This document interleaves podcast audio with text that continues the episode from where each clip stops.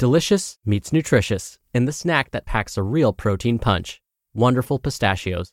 Each one ounce serving of wonderful pistachios has six grams of protein, giving you over 10% of your daily value and making wonderful pistachios one of the highest protein nuts. But perhaps more than that, I love all of the flavors they have. Their sea salt and vinegar ones are my favorite when I'm craving that flavor but want to keep it healthy. But that's just the tip of the iceberg. Wonderful pistachios come in a variety of flavors, like chili roasted, honey roasted, smoky barbecue, and jalapeno lime, perfect for enjoying with family and friends or taking them with you on the go. Whether you're a pistachio purist who loves cracking open every nut, or you prefer the convenience of no shells pistachios, Wonderful Pistachios has got you covered. Grab Wonderful Pistachios and elevate your snacking game today. So fill up with a healthy snack when hunger strikes. Visit wonderfulpistachios.com to learn more. That's wonderfulpistachios.com.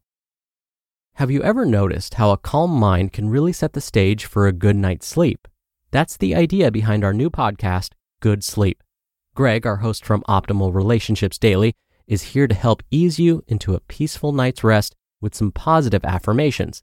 And these affirmations aren't just comforting, they can help ease anxiety and nurture positive thoughts, setting you up for true good sleep.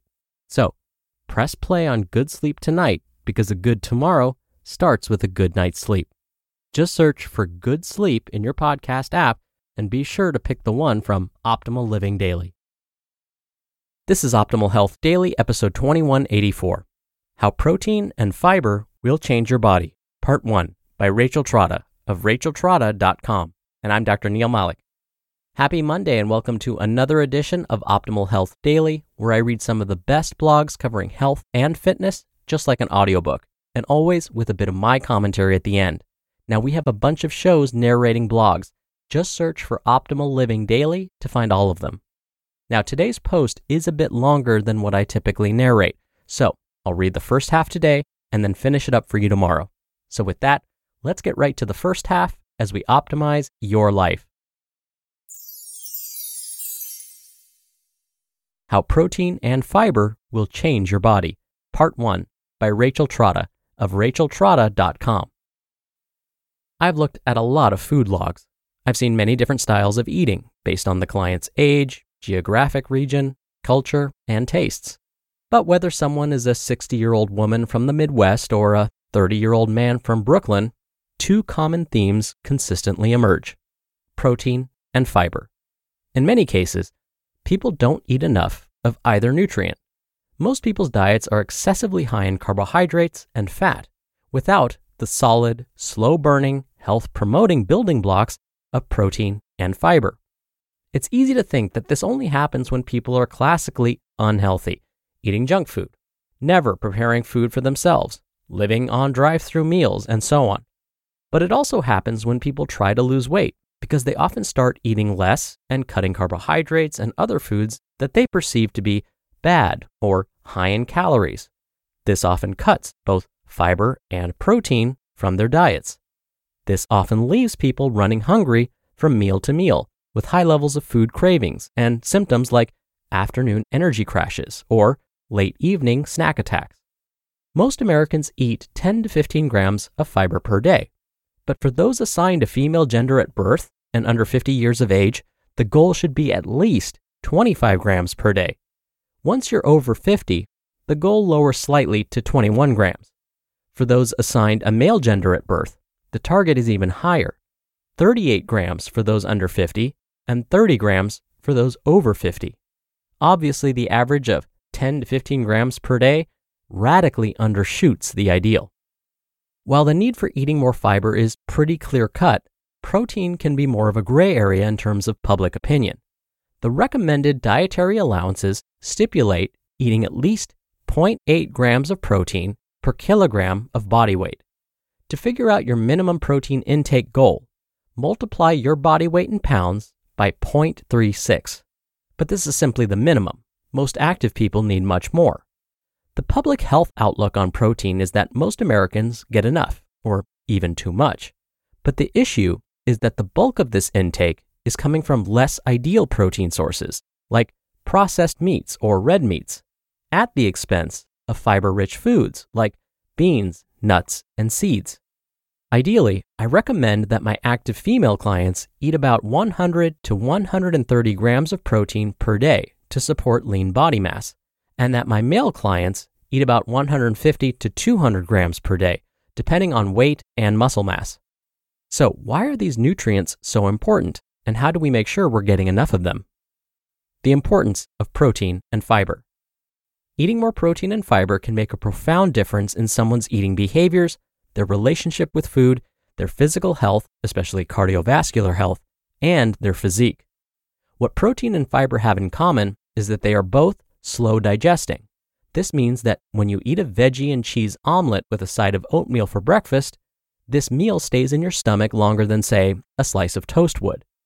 This physically makes you feel fuller. Literally, mechanically, your stomach keeps its fullness signals longer because it's containing food. But the satisfaction benefits, in dietetics they call this satiety, of protein and fiber go beyond mechanical fullness.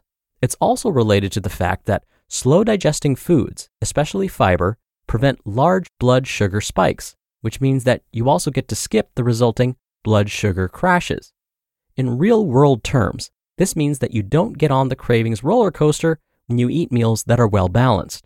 You're likely to experience authentic hunger again when it's time for your next meal or snack, not panicked cravings within less than a few hours.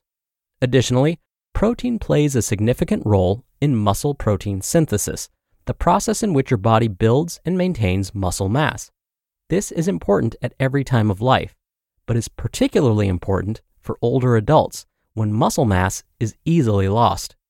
Active people and older individuals should be especially attentive to regular protein intake. This means that eating enough protein and fiber can change your eating behavior as well as your physique, even if each individual meal contains more calories. Let's say you normally have an English muffin with butter for breakfast, and that the whole meal is 200 calories. From a calorie reduction point of view, a 200 calorie breakfast is fantastic. But from a macronutrient and micronutrient point of view, not so much. In an example like this, I frequently recommend that clients have a protein like eggs or a combination of eggs and egg whites for breakfast with the English muffin, and also find a way to add some fiber, like adding a veggie like broccoli to the eggs. This is a much more filling breakfast. There's nothing wrong with the English muffin per se. It's not about what it is, it's more about what it isn't. Even if you end up with a 400 calorie meal instead of a 200 calorie meal, from a calorie reduction point of view, you will likely still be fine because you may be able to trim mindless eating from the rest of your day because now you're not as hungry. To be continued.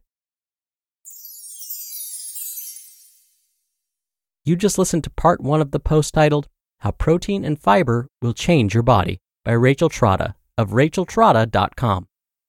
Dr. Neal here for my commentary. I want to go back to the daily fiber recommendations today's author Rachel mentioned. Rachel talked about how, as we move past the age of 50, the daily fiber recommendations actually decrease. We might have thought that as we get older, it would be important to increase our daily fiber intake to prevent diseases like, say, colon cancer. Again, on the surface, that would seem to make sense since colon cancer risk increases as we age. But it turns out that the daily fiber recommendations are based on our daily calorie intakes. So it's assumed that as we get older, we consume fewer calories each day. Then, since we consume fewer calories each day, we don't need to consume as much fiber. This is actually a fair assumption. Most studies have found that as we get older, we do tend to eat less. And since we eat less, we do not need as much fiber each day.